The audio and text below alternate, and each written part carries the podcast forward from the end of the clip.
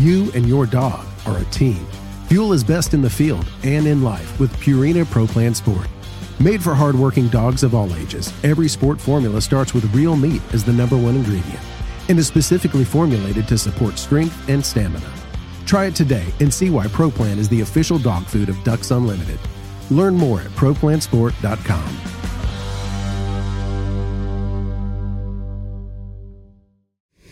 Can we do a mic check, please? Everybody, welcome back to the Ducks Unlimited podcast. I'm your host, Chris Jennings. I'm your host, Dr. Mike Brazier. My name is John Gordon. I'll be your host. And I'm your host, Katie Burke.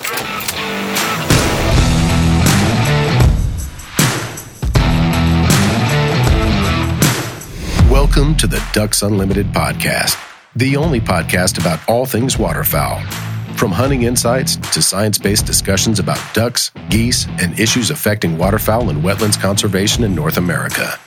We bring the resource to you, the DU podcast.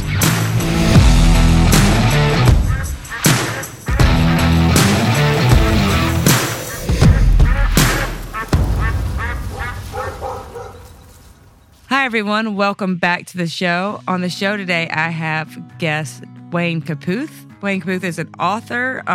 You might know him mostly from The Golden Age of Waterfowling, and he has lots of other books, but welcome to the show. Well, thank you very much. I'm glad to be at DU always. DU headquarters sets in an ideal surroundings. It's just, you don't even know you're in Memphis, so I recommend you visit the place when you come to town, or if you live here and then been here. Yeah, you know, it's funny you mentioned that. I didn't even think about this, but we've never really talked about on this show the history of why we're here, which you would probably know a little bit about too, but why we're in Memphis and why we're where we are exactly. And that's because of Mr. Billy Donovan. Did you know Mr. Billy Donovan? I did not. I do not know him. I know of him, you know, and what he mentions. Yeah. I don't know if y'all really know. Do you really know how the DU chapter in Memphis got started? I did not know how the DU Memphis... Yeah. Well, do you want to... Yeah. You want to start off... I didn't know we were going to talk about that. Or did you want to start off with this first? No, let's talk about that. I didn't know about that. Okay, so as everybody probably knows, or maybe they don't know. If they don't know, it got started in 1937 and... Well, I know how DU got started, but in Memphis chapter... Yeah. I'm going to get to that. Okay. DU started in 1937, and its founders were Joseph Knapp and Arthur Barkley. And in 1937, in the summer of 1937, the Memphis sportsmen organized a DU state chapter, and at the initial gathering of DU in Memphis, W. Lucia Oakes of Memphis was elected chairman of the Tennessee committee. I didn't realize it was that early. And I happened to have a pin that was given to all the 1937 members that joined DU. That's amazing. That was issued by the national DU people. But anyway, DU sent C.W. Watson of New York City to meet with the sportsmen of the Memphis area. And they met at the Peabody Hotel on November the 1st, 1937. And if you don't know about the Peabody Hotel in Memphis, you need to know about it, too. Yeah, you do, yes. You need to visit the ducks that come down from the upper floor there to the lobby twice a day. And they have been doing that since 1933. Right. And that's a story within itself. But anyway, back to DU.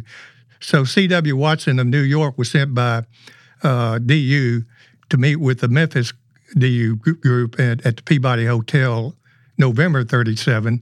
And Watson at that time predicted that the government would place a ban against the shooting of ducks because of the low numbers.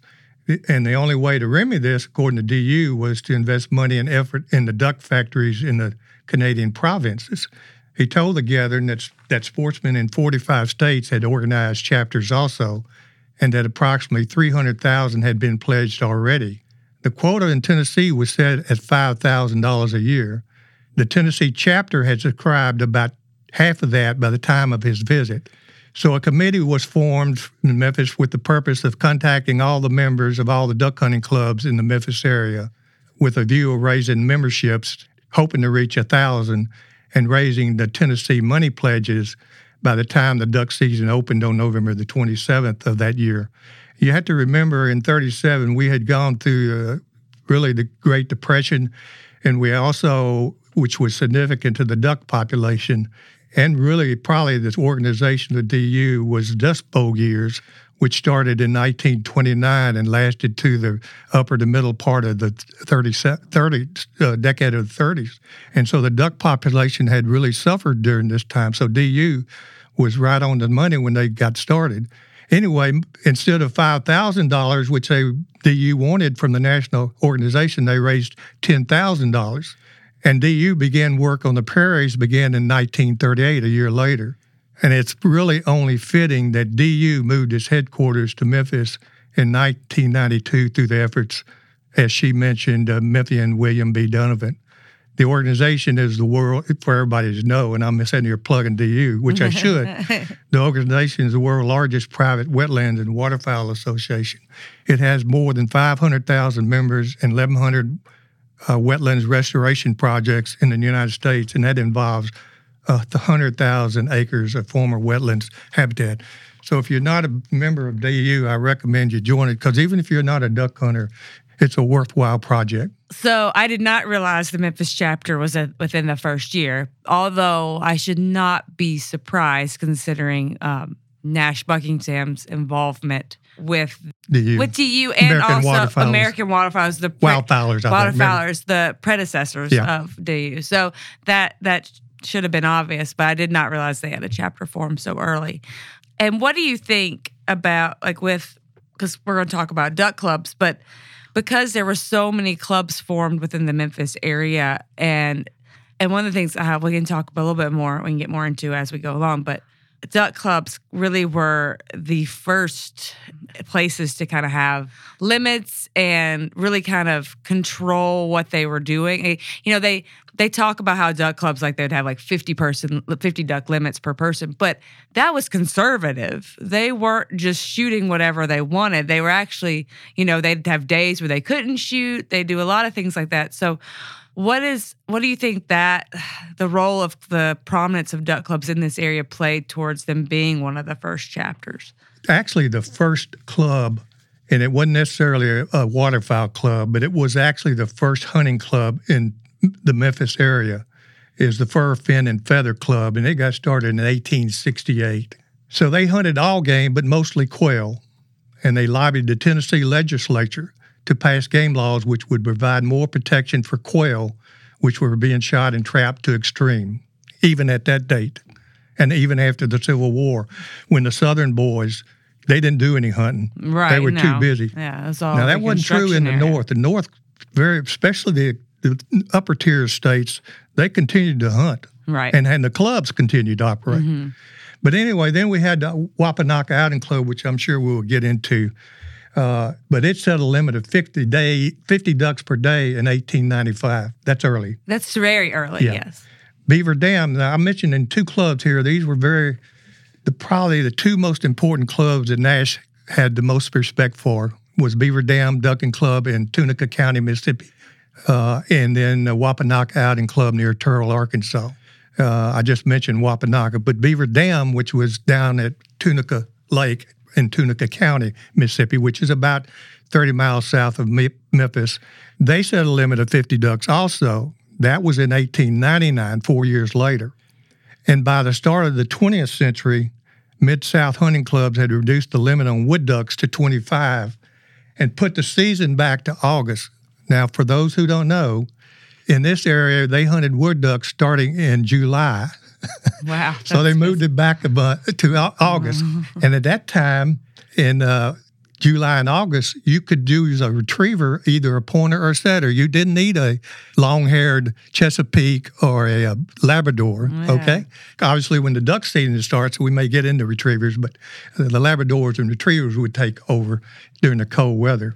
And a few years later, most clubs had set a limit of 25. So, they were...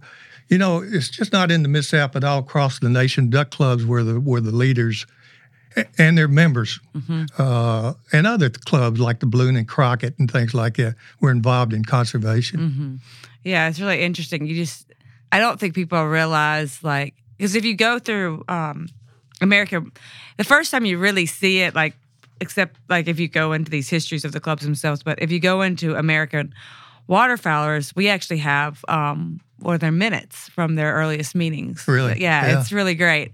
And you go through the minutes, and there's mention of like they're not concerned about the clubs. That's like they're not really that concerned, and maybe we should think about organizing around the way that they have organized taking ducks. I mean, eventually it does go down even less, but I didn't realize until I was going through researching for this that in the later years they didn't even allow pump shotguns. Well, they tried, the American Waterfowlers Association, which, Nash Buckingham was the secretary. They tried their best to limit, Nash especially tried to limit the automatics, mm-hmm. The pumps and the... Yeah, I didn't realize that. And automatic, yeah. Yeah, that's really interesting. Well, we kind of skipped your introduction completely. Yeah, well. But I was listening either on another podcast and you introduced her there, but there was one part that I really just selfishly wanted to hear about. So you said you started hunting around Big Hill Pond area, which is outside of Memphis, and I run out there all the time, and I never thought about people duck hunting there. I mean, I missed you at Big Hill Pond. And I really wanted to hear all about it because I run out there all the time, and it's swampy. Well, but my mom and dad grew up in Schwalla and Ramer, Tennessee, which is about 70 miles east of Memphis on Highway 57, which is just Poplar Avenue. If you keep going east through Memphis and Collierville, you'll come into 57. So they lived out. Dad moved to Memphis in 42. I was born in 44 in Memphis, and we had relatives back in Ramer and Schwalla from mom and dad. So I was back there quite a bit in the summer and back there in the hunting season because that's where I grew up. Being a southern boy, I was blooded into hunting in at 10 years of age, squirrel hunting and rabbit hunting and coon hunting. And I was blood hunting, squirrel hunting because daddy turned me over to Levi Baxter, which was a black fella that lived right next to him in Ramer.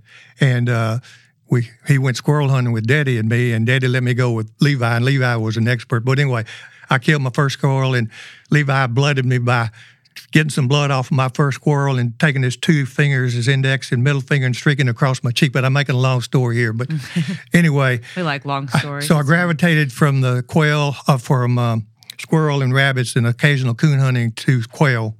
And I did that for a number of years. And I was out quail hunting one day with Dale Locke, who lived there, and he had a set of pointers and setters. And we were hunting a bean field along the edge of a wood line, and we happened to wrap around the wood line in the open field and still in the bean field, and there was a puddle of water. It had rained previously to that, and there was a puddle of water filled with a hen and a drake, mallard. And they both got up, and I looked, and it was sunshine blinding, that green head shining and everything. I said, man, that's for me. So I got into duck hunting. So up between Pocahontas, which was west of Ramer, about 20 miles, there's a hilly section that starts real hilly.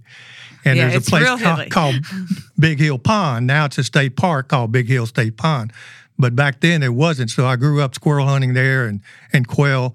And there was a Tuscumbia River comes in through there, and it had a big swampy area. Mm-hmm. Now what they got is the Big Hill Pond now is not the actual old Big Hill Pond. It was down the railroad track. So the railroad track was there? Yeah. Okay. So it was a marshy area. That's a Southern Railroad that got started in 1857 and went from Memphis to LaGrange, Tennessee, and then on to Charleston, South Carolina. Okay. And it was called the Memphis and Charleston Railroad. But anyway, so there was a big swampy area off that Tuscumbia bottom, and that's where I started duck hunting.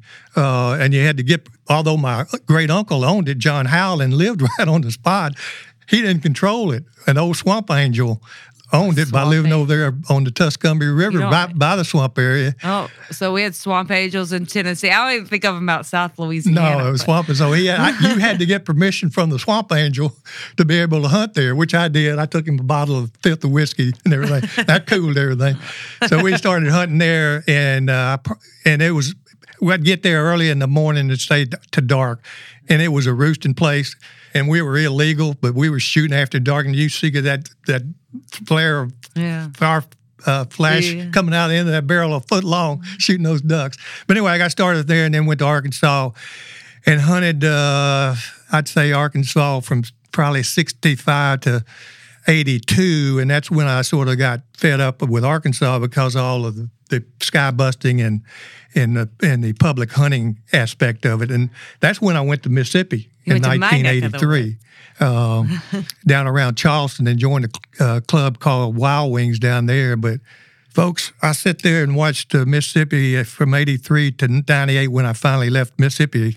I saw it develop just like Arkansas had 25 years ago. When I went down there, everybody deer hunted, all the locals. Very little duck hunting, so I had the place to myself. Although I was a member of the Wild Wings, every afternoon I'd go scout. If there wasn't ducks on my place, I would go scout the countryside. And you could just hunt anywhere you want to, because every other year, Tallahatchie River ran through there, was flooded, and it had a lot of flooded water. So, and then there got to be more and more pump water and more duck hunters and everything. But the hunting was just outstanding down there. I just, you know, everybody has their own aspect of what a lot of ducks is, but it was a lot of ducks. Okay. And then I went back to Arkansas in 98 and got back to hunting over there. So where are you hunting in Arkansas now? I tell you, I haven't hunted. Let me give a piece of advice here, but I hadn't hunted in 2 years. I grew up. Dad didn't require us. He didn't wear earplugs, and I didn't either. I'm 100% deaf in the left ear and 50% in the right ear, and I just can't hunt anymore to protect that because of the blast of the muzzle and everything. Mm-hmm. So I haven't hunted in 2 or 3 years. Yeah, I feel you. Luckily, I think this next generation, my kids, will probably be the first ones to keep their hearing, because I have tinnitus so bad from the same thing, and we never wore hearing protection, but I make my kids, so hopefully they can hear. If you're listening out there, do the same, I tell you. You don't want to hear ringing in your ears for the rest of your life.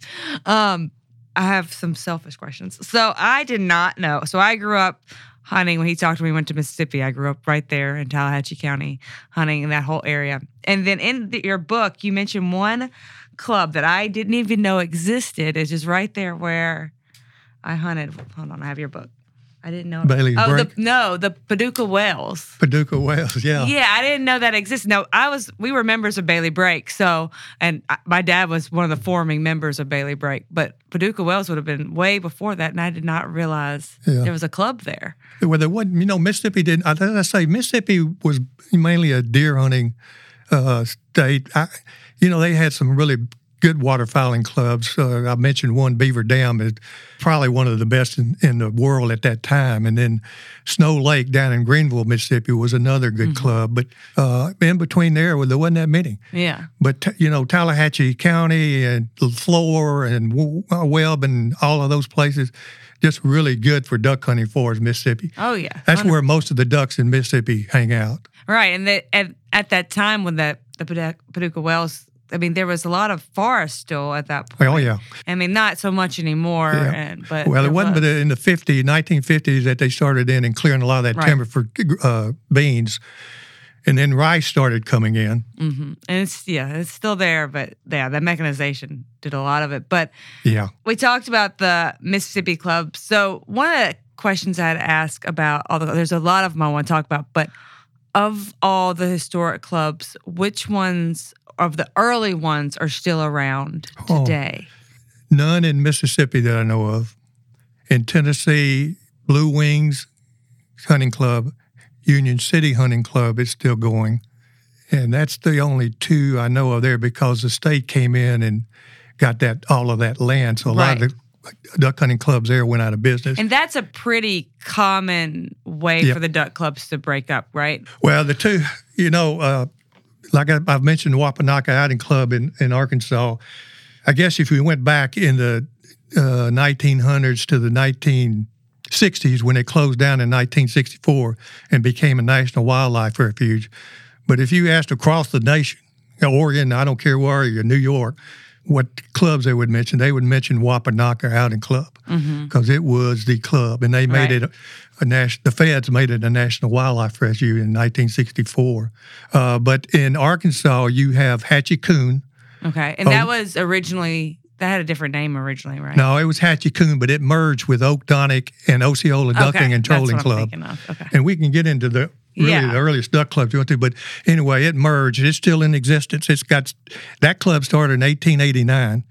Then you have Five Lakes on Horseshoe Lake. Then you have Meninche, which is just north of Wapanocca, and it's about 30 miles north of Memphis. After you cross the bridge and you go straight north, it would be where Wapanocca is 25, Meninche is about 30 miles. Okay. And then you have OK Hunting Club. That's in Poinsett County. And in that area, Poinsett and Craighead County, you got a whole lot of clubs. Now, they called Stuttgart the duck capital of the world, but that area around Wiener, Arkansas, became the new duck capital of the world, according to some people, which doesn't make Stuttgart too happy. No. But that happened in 1955 when Wallace Claypool started Wild Acres at Wiener. But anyway, in that area is you've got Greasy Slough, you've got OK Hunting Club, you've got Paragoo Hunting Club, you've got the Mark Tree Hunting Club, the Greasy Slough, if I didn't mention that, and Hood Lake Hunting Club. So in that, probably in that 100-mile radius there, you got some of the 10, and they're all still going except for Hood Lake. Except for Hood Lake. So are the memberships, have any of the same families stayed in there, or how do they just, the memberships expand, I'll tell you, OK and the Greasy Slough tend to pass it down. And there's another club right in there, Mark Tree, and it tends to pass it down too. Of course, Wallace Claypool's Wild Acres, which he started in 1942, is still been passed down by Wallace Claypool was a Memphis. We want to get into Wild Acres? Yeah. OK, and Wallace Claypool had the Buick dealership here in Memphis, and he really was a golfer. Okay. And then he got started duck hunting by Chip Barwick, which was his competitor who owned the Chevrolet dealership here in Memphis.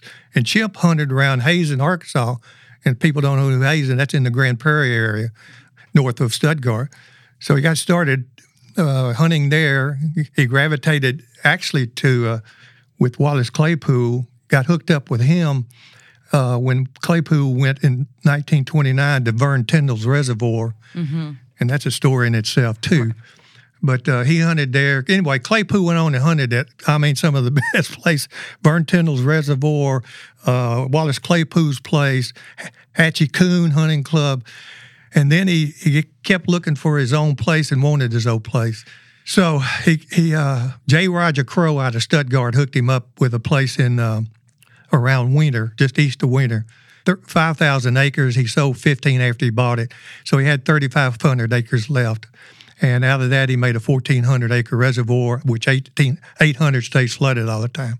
Okay. And at that time, rice was all over around that place. Right, because when did rice move across the ridge? Anyway, rice was already everywhere and around Wiener. Had already spread from Gillette, DeWitt, and Stuttgart northward, and it kept going till southeast Missouri in the sunk lands down there. But anyway, so he did that in 1942.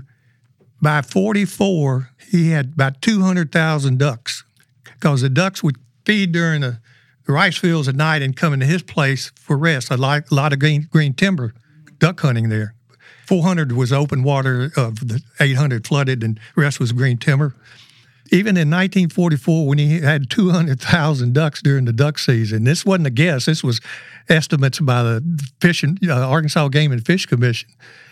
At Millington, they used to have a Navy base, and they had air pilots out there, and they'd come and buzz his place, his reservoir, just for flight training. And they'll get down low and buzz that thing, and it'd scare up all those ducks. And ducks were everywhere. Yeah, I don't know if some people might be familiar with the famous Claypool picture. Yeah. And it's black. Yeah. Yeah, full of ducks. So anyway, year after year, 250,000 to estimates up to 350. Some people said even 500,000 ducks. I don't know. Most people won't know who Dave Garroway, but he used to have a Sunday show on NBC, live telecast, and he'd do different stories across the country for his live telecast every Sunday. It lasted an hour and a half. He was doing in 1955 a live broadcast on the governor, I think it was Faubus's governor race in Arkansas, and they were doing a White River catfish, and a couple of Arkansas Game and Fish Commission, George Purvis and Tom Moyle was involved in that. far as doing the filming of it so it could be broadcast. And while they finished that up, and after that, Garroway asked Tom Mull and Purvis, George Purvis, like I said, was Arkansas Game and Fish Commissioners, if there was something else they could do. And they said, yeah, why don't you come back and we'll do a duck hunt at Wallace Claypool's Reservoir. So anyway, in December the 23rd, 2 days before Christmas, they came back to do a live. It was supposed to be about 4 minutes, but it ended up being 7.5 minutes because there were so many ducks. Mm-hmm. But anyway, at that time, they had on Wallace Claypool's Wild Acres, George Purvis, who I just mentioned, the Arkansas Game and Fish Commission, got hooked up with Claypool in 54 and started filming all the ducks so they could do educational programs for their game and fish when they went out to do meetings and things. And so Purvis was involved with the Dave Garroway program, and he was up in a 40-foot blind in a tree filming, doing part of the filming. Tom Mull was down below in a blind doing the narration for the broadcast. And at a given time, directed by New York to the Wild Acres, they were to explode across the lake 3 canisters of TNT. And the person that was handling the TNT was Herb Parsons. And for those who don't know, Herb worked for the Winchester Western Company. He was their exhibition shooter, and he was the one that was going to fire off 3 canisters of TNT, because he did it for every time he'd go to a city to demonstrate his shooting ability. He'd go in the center of town or just outside of town and fire off the canisters to get everybody's attention so they'd come and see what was going on. He had to have I didn't realize that. And he would have their attention so he could tell them about the exhibition he was going to put on the next day. So anyway, he shot the canisters, and they exploded. And when it did, there was ducks from water level to the highest stratosphere, from left to right. Yeah. And they were going bunkers in New York at the headquarters. They were shaving time off other programs that they had planned and extended it from 4.5 minutes to 7.5 minutes.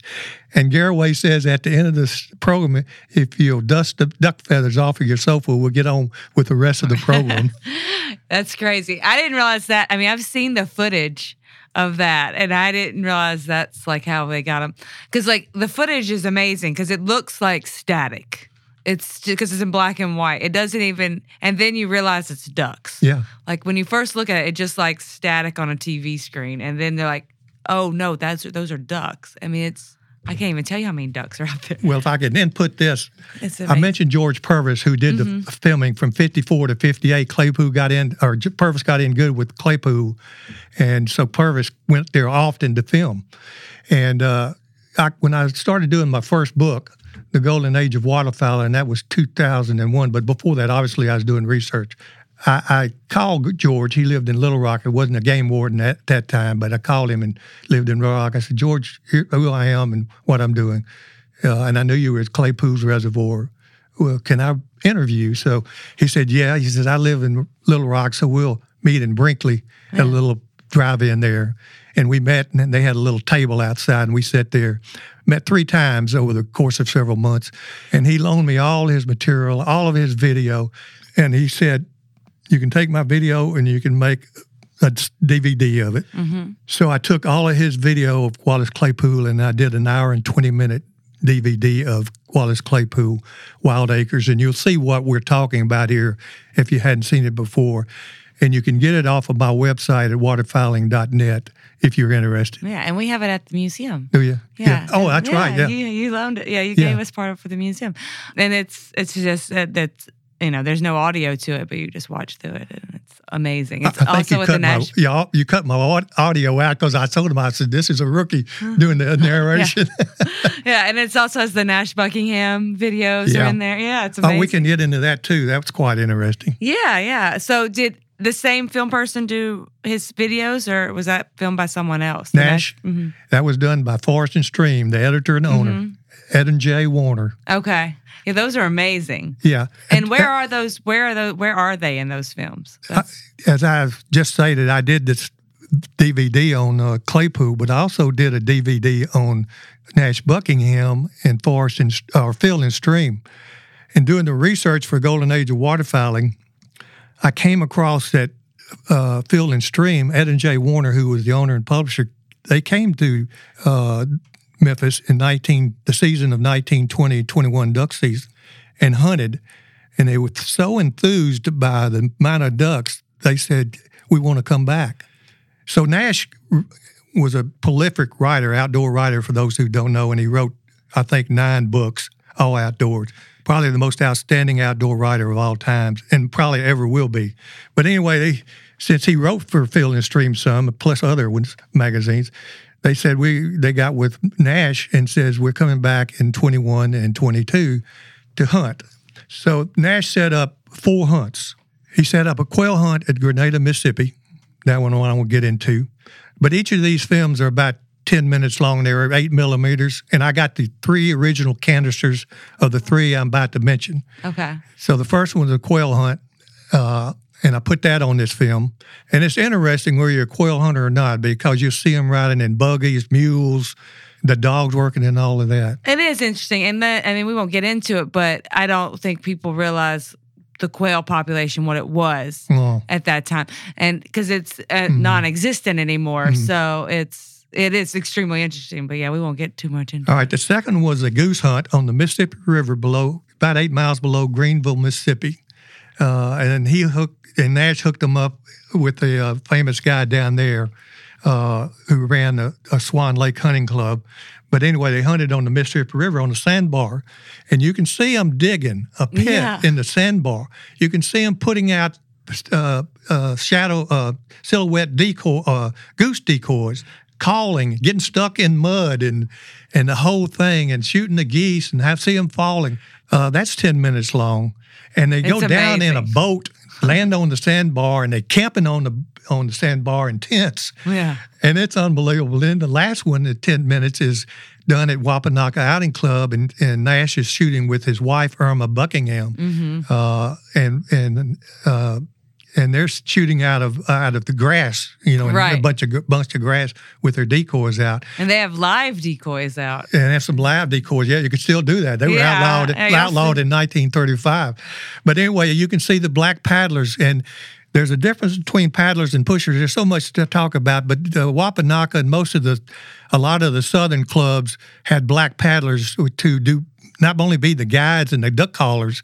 Folks, they were excellent duck callers, and they retrieved the ducks for them, they cleaned the ducks for them, they cooked and all of that stuff. But anyway, you can see all that going on, and there's just so much involved. And you just sit there in amazement at the old times, and you think, I wished I lived during that time. But the fourth one they were going to do was Mud Lake over in Hughes, Arkansas. Mud Lake Hunting Club. Okay. But I never could find that, and I don't believe that ever got done. Okay. So this is off topic, but you might have an answer for me. And I always have wondered this, but so talking about Mississippi and Arkansas, so we have a huge history of, like, not Mississippi, but Arkansas and Tennessee of call makers. There's lots of call makers that carve duck calls and that. But Mississippi doesn't have much of a history, though it has a big history of duck hunting. But there are no decoys. None. They didn't need decoys. Okay. A lot of the hunting was timber hunting, and you just don't need them in there. You know? And that's the reason. If you go way back. Let's go back up in Illinois where this stuff really came from. Decoy, yes. They were big in decoys, yes, and they're big, huge. And probably the originator of the duck call. Okay, yes. They didn't take when they first started way back. They didn't need it. They just did their calls, and then they'd put out some live decoys, and then they'd put out later live decoys and mixed in with the artificial decoys. But you didn't need it. That's it. They just didn't need it. And so they do so. The duck call finally made it down here, and so they started using the duck call even in the timber, and especially in the open water at Reelfoot Lake where it's more open water.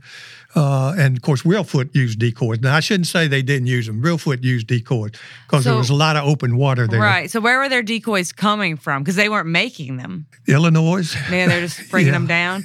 Michigan, Yeah. It's just even weird that they never made them. No, they just didn't need them. Yeah. That's so interesting. I've always wondered that. I'm glad you had an answer because it's always bothered me. But Speaking of calls, like just the, you know, which is interesting because you say they're in the woods. And that's kind of what's cool about Arkansas calls is they changed that real foot style call to fit the timber, which is a really interesting history to it too. So also it wouldn't break apart and fall in the water and all that stuff. Well, the old duck call got started in Reelfoot Lake by a gentleman named Vic Glordo, G-L-O-D-O. Yep. And the history of Illinois is fascinating in itself. It's worth a podcast. We have one with Ryan Graves on Illinois duck calls. Well, anyway, the Illinois people, after they got to shooting out their place and draining, folks, drainage was a big issue. Yeah. But they got to draining all their wetlands. And the Glordo brothers, Vic came down to Reelfoot in 1892, and that's when they were draining his place around Fountain Bluff in Illinois. Just a fantastic place where he hunted, and so he was making duck calls, and he's making the Reelfoot style, which is a wooden tone board and a metal reed. And so he got the Reelfoot people going, people like Son Cochran and his father, John Cochran, and Tom Turpin from Memphis and Perry Hooker from Memphis all did the Reelfoot style. But the Arkansas style, and his brother Nick, N-I-C-K. Yes. Nick and Vic, but Vic was Reelfoot. Nick was out of Illinois, same place, Fountain Bluff. And he left, he stayed in Fountain Bluff, but he also during the season came down to the sunk lands in southeastern Missouri in the Boot Hill there, and also in the Big Lake in northeastern Arkansas. And he had the metal reed Reelfoot style, but the oat was the one that got the really Arkansas style duck call going. Right. And it got going around in Stuttgart area. And a guy named Reuben Slifer, S-L-I-F-E-R, probably was sort of the first in that area, about 1904 or so. And then, then you had, everybody knows, well, I don't know if everybody knows, but everybody duck hunt knows Chick Major and his family. Yes, most winningest call of the calling competition. We don't have to get into all that, but but yes, he's great. Did he hunt with any of the clubs, Chick Majors, or was he just... He didn't have to join a club. He could just... Yeah, he went wherever he did. He and his daughter, Pat Peak, our stepdaughter, and I'm not going to call her stepdaughter, his daughter, Pat, and Brenda, and Dixie, the three girls. Yeah, the Dixie call. They could go where they want to, and especially Pat. Yeah. I mean, the ladies back then, the macho hunters, male hunters, called them Dianas or... the fair Nimrods, and Diana was the Greek goddess of the hunt back in the Greek days. Yeah, that's funny. And it's getting better. We're getting a lot more women hunting these days. Yes, there is. And that's good. It's great. Yeah, it's great. But it's interesting.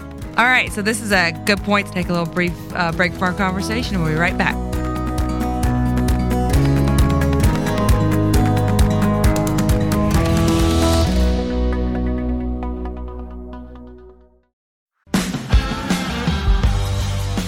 You and your dog are a team.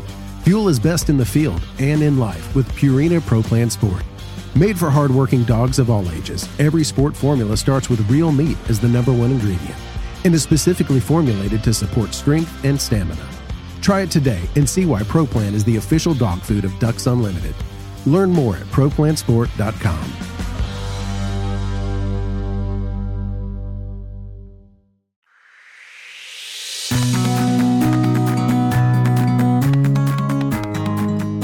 Okay, so we've talked about the Mississippi clubs, and we talked about a bunch of the Arkansas clubs, and we just mentioned Reelfoot Lake, and it would be amiss of us being in Memphis, Tennessee, not to talk about Big Lake and Reelfoot Lake and their influence on historic duck clubs. So let's go there.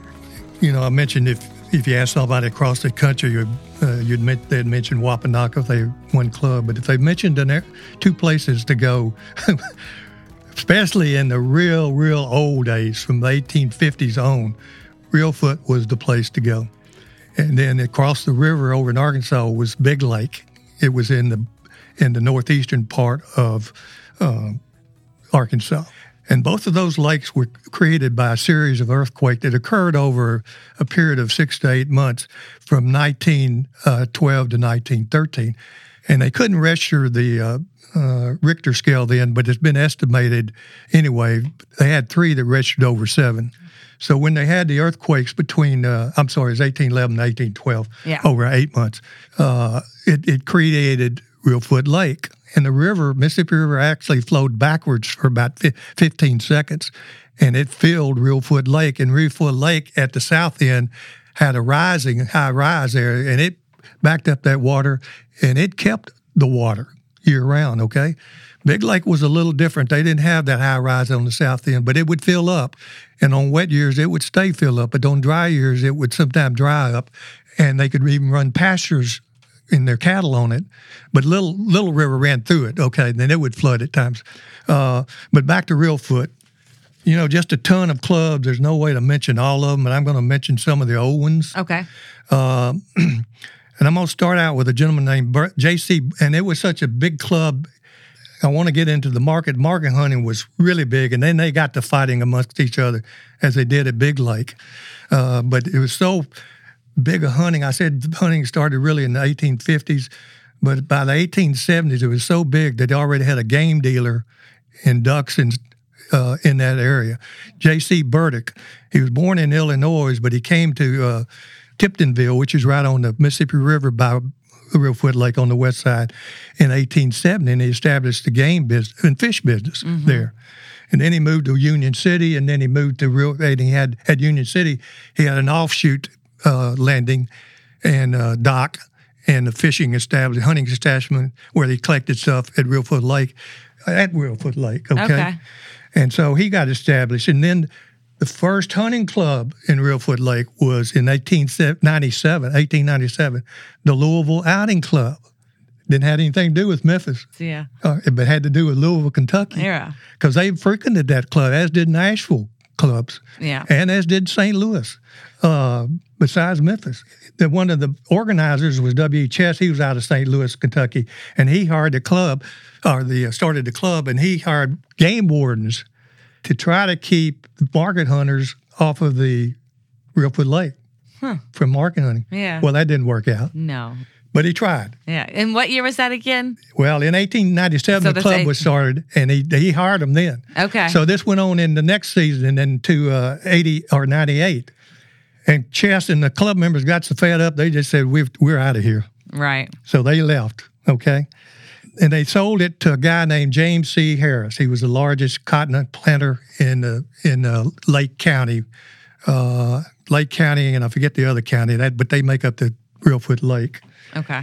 And he bought it for $5,000, and he also wanted to keep the market hunters and the sportsmen off because he wanted to drain it and turn it into cotton land. Yeah, I'm glad that didn't happen. The natives went to court in 2002 and got an injunction to stop Harris, which they did. And the effort by the market hunters to stop it was led by this game guy, Burdick, because he was happy. He was getting all the game. Right. So he led the charge and got all the attorneys to fight him. Where was he sending the game? Like, was he sending to Chicago mostly and St. Louis? Well, he was sending to Louisville, Memphis, St. Louis, Chicago, and even New York. He was sending it everywhere. Okay, even as far as New York. That's crazy. Yeah. Okay. I figured that they had enough ducks up there from all the They did, Maryland, but see, and this at that time, this was about 1900 then, okay? Okay, yeah.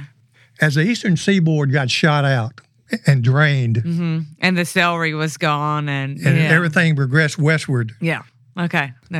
Actually, Chicago took over New York as far as being the main game depot. Right, so a lot of stuff out of here went to Chicago. Out of stuff out of Texas went to Chicago.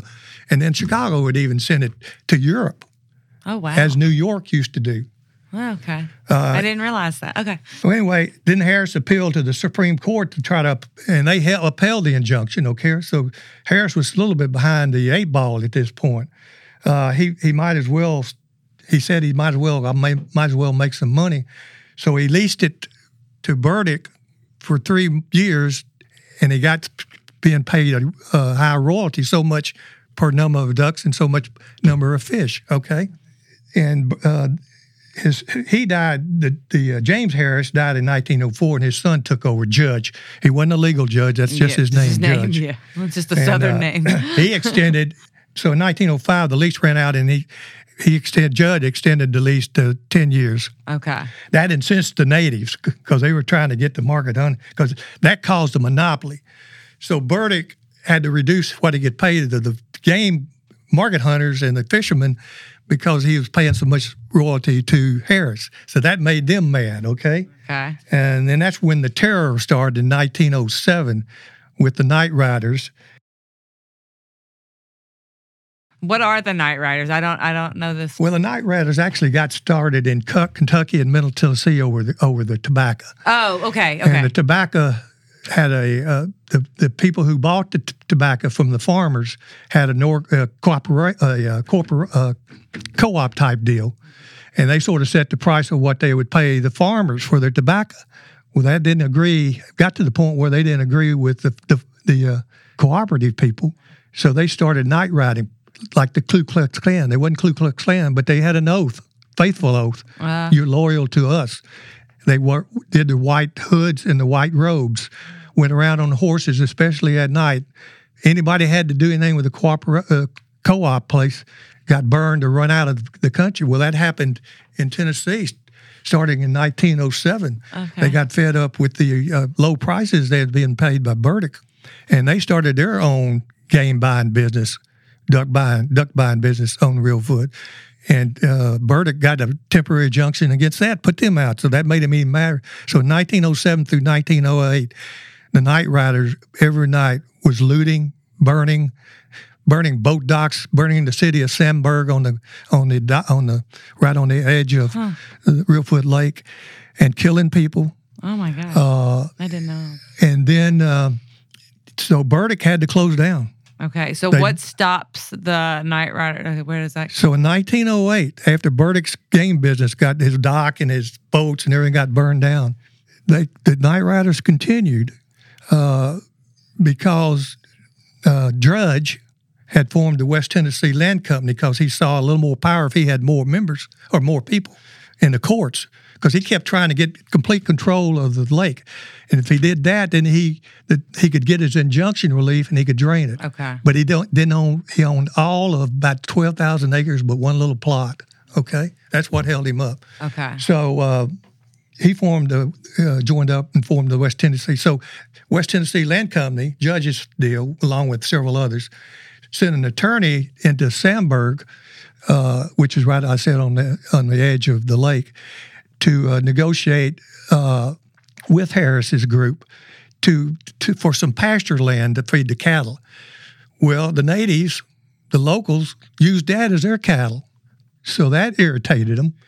So the two attorneys who were representing the West Tennessee Land Company, who were in good negotiation with an attorney, they were staying at Walnut Log, which is right on the edge of Real Foot Lake.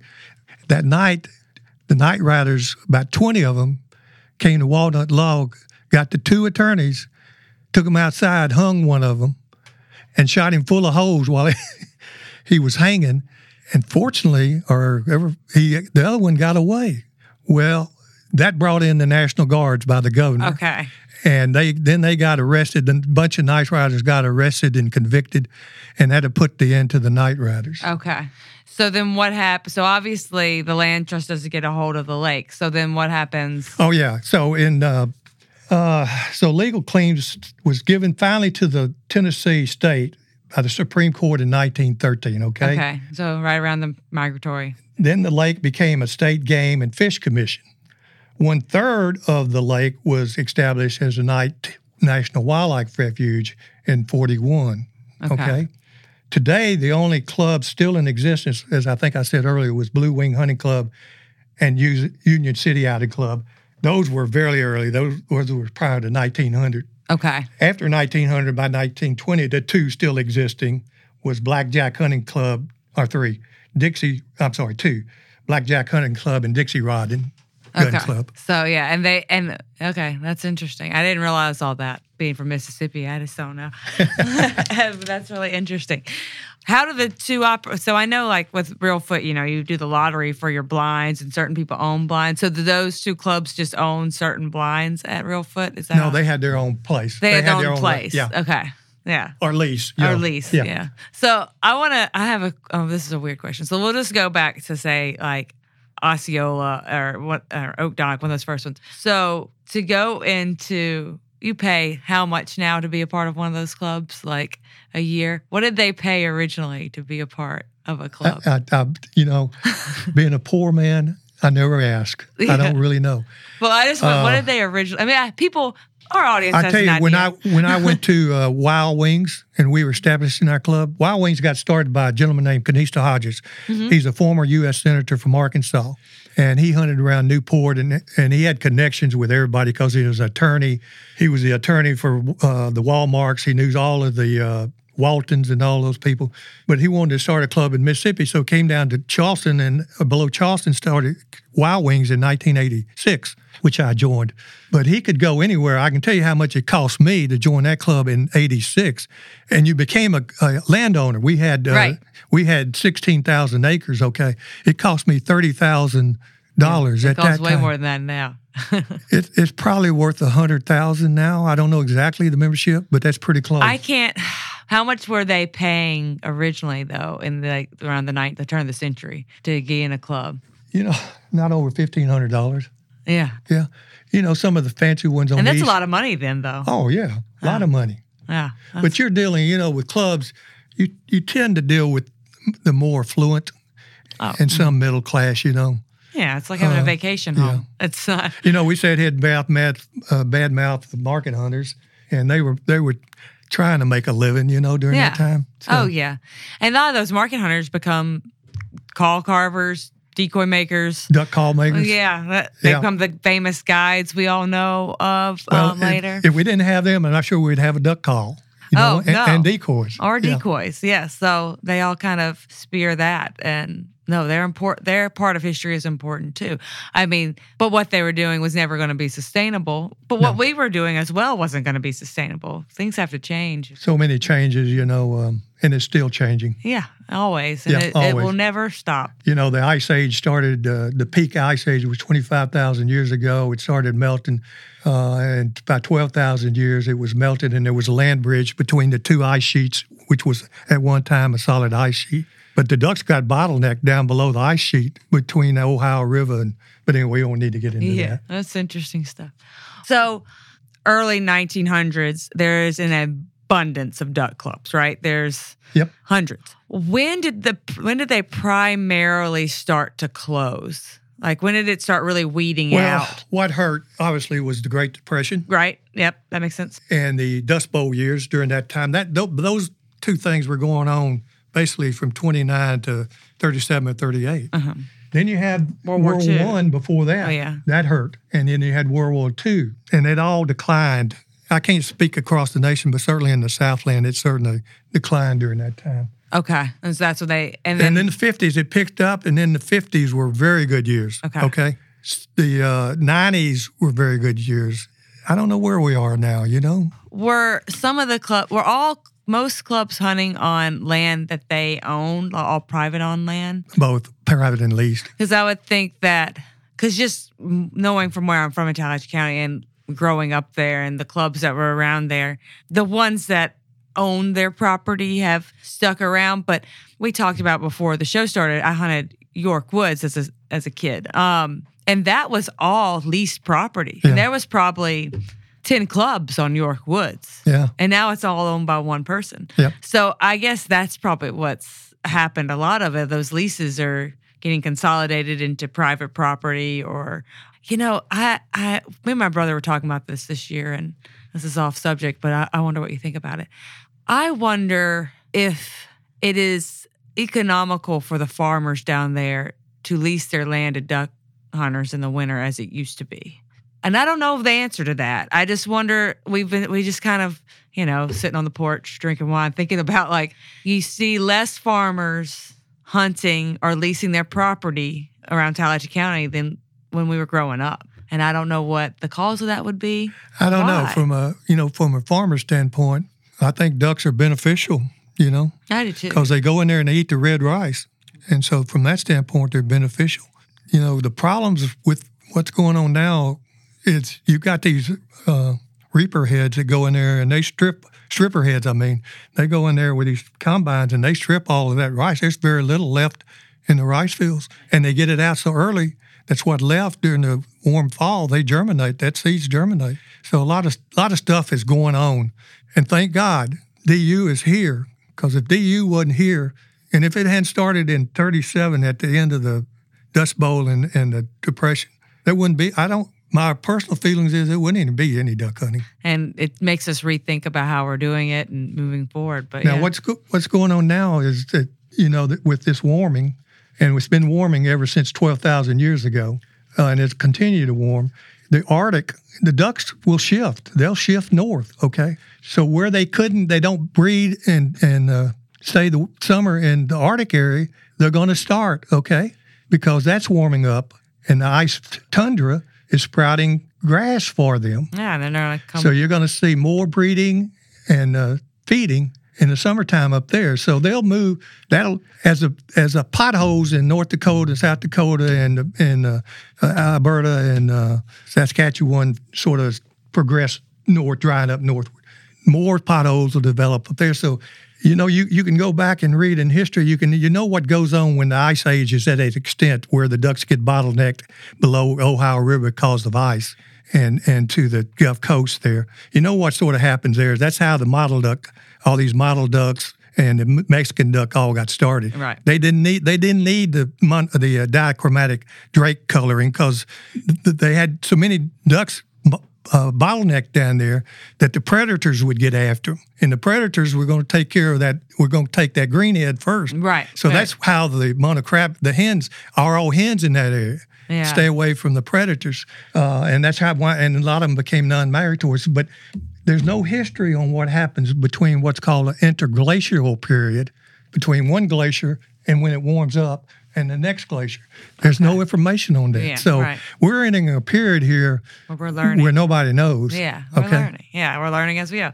And that's why we have science and we work on those things. Thank God. Thank God. All right, well, thank you so much. This was really fun. And we didn't touch on half the things that we could have talked about. Please mention your new book. And he has lots of books out there, so yeah. They're all wonderful. So, but you have a new one. I have written 9 books. My 2 still in print are Waterfowling Vignette, and the latest one is the Historic Waterfowling Images. Waterfowling Vignette is a bunch of topics across the United States on duck hunting. Covers a lot of different areas, the Chesapeake Bay and everywhere. And then my latest book, Historic Waterfowling Images, is all images with a little text for explanation. And it's 200 pages. It's tabletop, 12x9. And you can get both of those books off of my website at waterfowling.net. Or if you're in the Memphis area, you can give them at Novels Bookstore.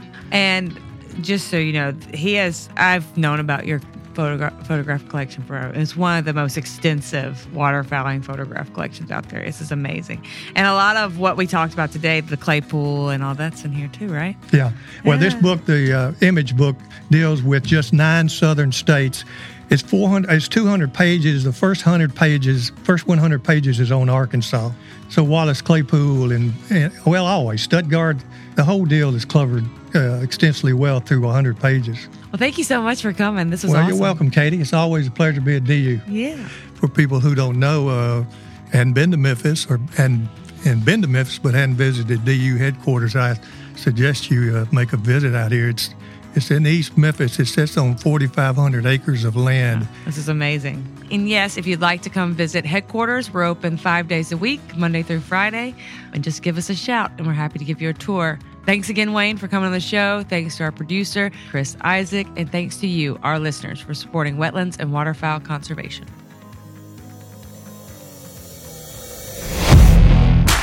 Thank you for listening to this episode of the DU Podcast. Be sure to rate, review, and subscribe to the show. And visit www.ducks.org/DU Podcast for resources based on today's topics, as well as access to more episodes. Opinions expressed by guests do not necessarily reflect those of Ducks Unlimited.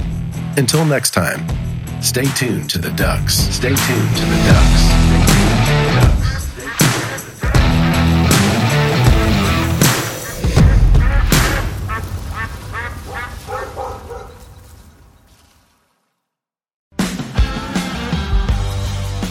You and your dog are a team. Fuel is best in the field and in life with Purina ProPlan Sport. Made for hardworking dogs of all ages, every sport formula starts with real meat as the #1 ingredient and is specifically formulated to support strength and stamina. Try it today and see why ProPlan is the official dog food of Ducks Unlimited. Learn more at ProPlansport.com.